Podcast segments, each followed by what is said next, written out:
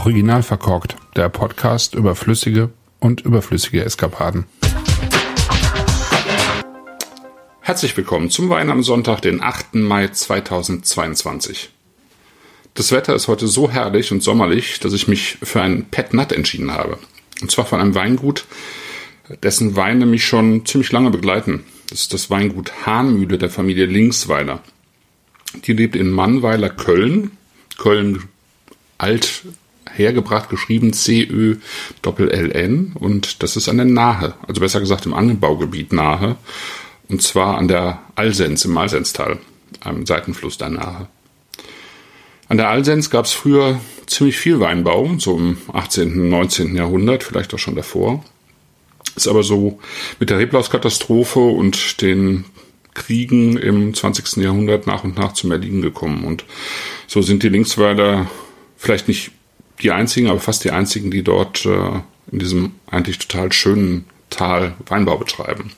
Und es sind, wenn ich mich nicht schwer irre, auch die ersten gewesen und lange Zeit auch die einzigen, die an der Nahe überhaupt biologisch wirtschafteten und wirtschaften.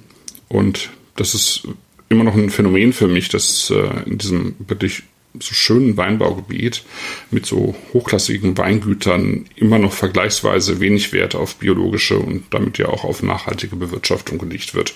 Da tut sich zwar was, aber ähm, insgesamt sind da andere Weinbaugebiete doch deutlich weiter, muss man sagen. Martina und Peter Linksweiler sind die beiden, die das Weingut 1986 äh, übernommen haben und dann auch direkt mit der biologischen Bewirtschaftung begonnen haben. 86, also wirklich auch Vorreiter der biologischen Weinbauszene in Deutschland. Ihr Sohn Johannes äh, hat 2016 ähm, damit begonnen, ähm, Wein zu machen, also ist in dem Jahr eingestiegen, nachdem er irgendwie so ein bisschen durch die Gegend getingelt ist in Deutschland, in Österreich, in Neuseeland.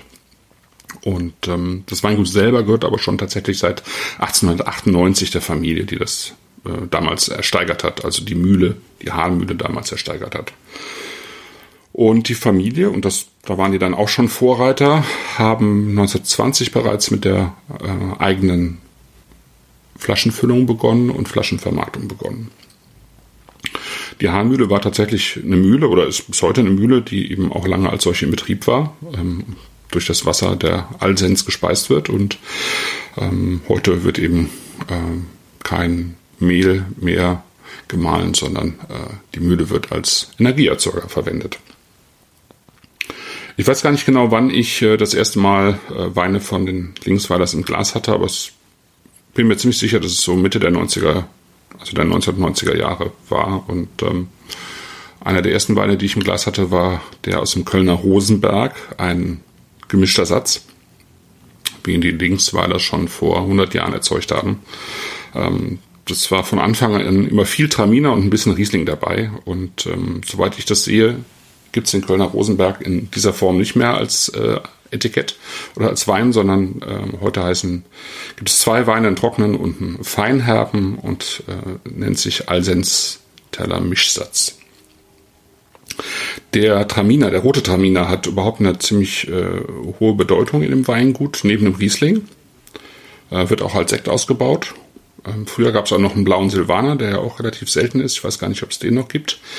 Aber dafür haben die Linkswallers ähm, so in den letzten Jahren ihr Lagenportfolio ziemlich erweitert. Also ähm, was den Riesling angeht. Ja. Also es gibt mittlerweile ähm, Weine aus dem Oberndorfer Aspenberg, aus dem Alsenzer Elkersberg, aus dem Ebenburger Schlossberg. Das sind alles eben ähm, Lagen oder Weine, die lagenrein ausgebaut werden und so im Laufe der letzten Jahre dazu gekommen sind und die früher viel bekannter waren als heute, weil es einfach diese ähm, Tradition der Alsens Teller Weine in der Form eben nicht mehr gibt oder sie praktisch die einzigen sind, die sie, die sie eben fortführen. Und dann gehen natürlich auch die äh, Bekanntheitsgrade der Lagennamen irgendwann flöten. Ja, die Weine werden also vor allem die Rieslinge, klassisch ausgebaut, Spontanvergärung, Ausbau in Fudern, äh, langes Hefelager und ähm, ich kann aus eigener Erfahrung sagen, dass die Weine wirklich exzellent reifen. Für mich ist es äh, immer noch so ein Kleinod, das äh, relativ wenige Leute kennen und ähm, das aber seit Jahrzehnten eigentlich konstant sehr, sehr schöne eigenständige, charaktervolle, äh, biologisch erzeugte Weine ähm, erzeugt und ähm, für mich äh, immer noch einer der großen Geheimtipps in Deutschland ist. Ich beschäftige mich heute allerdings mit einem Wein, der sozusagen mit den, mit den klassischen Weinen von Hahn, der Hahnmühle gar nicht so viel zu tun hat, aber äh, eben sehr klassisch ausgebaut wird. Es geht um Pet Nat. Also Pet Nat steht ja für Petillon Naturel und ist quasi die älteste Form der Schaumweinerzeugung, äh, wie sie so in der Form wahrscheinlich irgendwann ähm, sich in Frankreich eben durchgesetzt hat. Ähm, und ähm, Wein schäumt ja immer, wenn er anfängt zu gären, weil sich eben Gärgase bilden, CO2 vor allen Dingen eben. Und wenn man den gärenden Wein ja dann samt seiner äh, Hefen, mit denen er vergärt, während des Gärvorgangs in Flaschen füllt, gärt das da halt weiter und das CO2 kommt eben nicht aus der Flasche und verbleibt dort und bildet dann eben den Schaum im Wein, der dann eben äh, dort auch gebunden wird. Die Linksweilers haben den Pet Nut witzigerweise in eine ähm, Bügelflasche abgefüllt, in so eine braune Bügelflasche, wie man sie eben vom Bier kennt. Und ähm, sie haben das eben bewusst sehr archaisch gemacht, so wie man es früher immer gemacht sie hat. Sie haben den Petnat nicht mehr degorgiert und nicht gefiltert, ähm, so wie es eben in alten Zeiten üblich war. Das heißt, in der Flasche findet sich noch der Hefesatz, das Hefelager, ja, dass man eben durch ein vorsichtiges Schütteln oder es reicht einfach, wenn man die Flasche einmal langsam auf den Kopf stellt, ähm, die Hefe so ein bisschen verteilen lässt und dann wieder zurückstellt. Ähm, ja, dadurch kann man die Hefe eben vom Boden lösen wenn man das mag. Ne? Wenn man es nicht mag, äh, sozusagen den starken Hefegeschmack im Wein, dann lässt man es halt bleiben. Das geht auch. Äh, was dabei entstehen kann, sozusagen, ist, dass äh, diese nicht degorgierten Schäumer ähm, äh, sprudeln, also dass es Gushing gibt sozusagen. Beim Bier nennt man das Gushing, ähm, dass es also aus der Flasche eben heraussprudelt. Deswegen sollte man solche äh, Flaschen immer äh, über der Spüle öffnen oder draußen und am besten auch direkt ein Glas zur Hand haben, wo man dann den Petnat eben umfüllen kann. Was aber hier nicht passiert ist. Also hier gab es so ein sattes Plop, aber kein Übersprudeln. Und ich habe aber eben das Hefelager gelöst, sodass sich eben ein äh, hefetrüber Wein ins Glas ergießt und ähm, was äh, in diesem Petnat jetzt steckt, so an Rebsorten, weiß ich nicht, wird nicht verraten.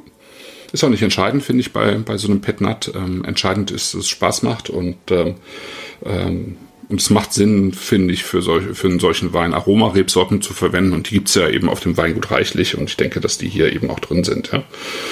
Auf jeden Fall duftet es danach. Das ist, ähm, das ist Bitter Lemon, das ist ein bisschen Grapefruit, das ist ein bisschen Lychee aber nicht aufdringlich, so dezente Litchi. Ich finde es ein, ein Touch Maracuja auch mit drin, aber auch nicht aufdringlich, auch nicht, nicht dominierend, sondern eben auch nur so als Teil des Ganzen, so ein bisschen saurer Apfel, bisschen Ananas vielleicht, ähm, bisschen Muskat, so, ja, Hopfen, so Hopfensprossen oder Hopfen und Hefe. Das ist so das, äh, was ich jetzt so spontan aus dem Glas rausrieche sehr frisch, ne? sehr saftig, sehr aromatisch eben.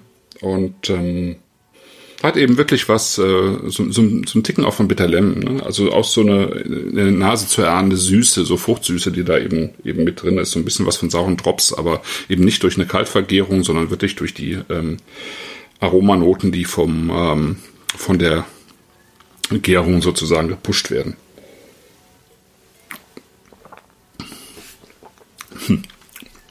Und am Gaumen ist das, geht das so schön weiter, das ist super frisch. Das ist saftig, das ist sehr aromatisch. Also diese ganzen Aromen tauchen hier wieder auf. Ja, und ich finde, die Wahl der Flasche macht schon Sinn hier, weil das nicht nur nach Wein schmeckt, sondern wirklich auch so ein bisschen an amerikanische oder neuseeländische Aromahopfen erinnert. Ja, das ist sehr fruchtig. Das hat einen angenehmen Säuredruck. Ähm, äh, das besitzt Substanz, also nicht zuletzt durch die aufgerührte Hefe, ähm, hat das natürlich auch was Stoffiges. Und es hat natürlich die für den Petnat so typische, so leicht grobperlige äh, Perlage, die aber einfach dazugehört. Ja, das soll ja kein, kein äh, lange gelagerter Sekt sein oder geschweige denn Champagner oder so, sondern das soll ja ein, äh, ein erfrischendes, ähm, lebendiges Alltagsgetränk sein. Ne? Und genau das ist es. Das ist, ähm, das hat Fruchtsüße, aber es ist äh, insgesamt ist, glaube ich, ist er äh, ziemlich trocken durchgegoren. Ähm, die Süße, glaube ich, die kommt eher mit der, mit der Aromatik sozusagen einher. Das ist lebendig, das ist ein, einfach ein total schönes Sommergetränk. Prost!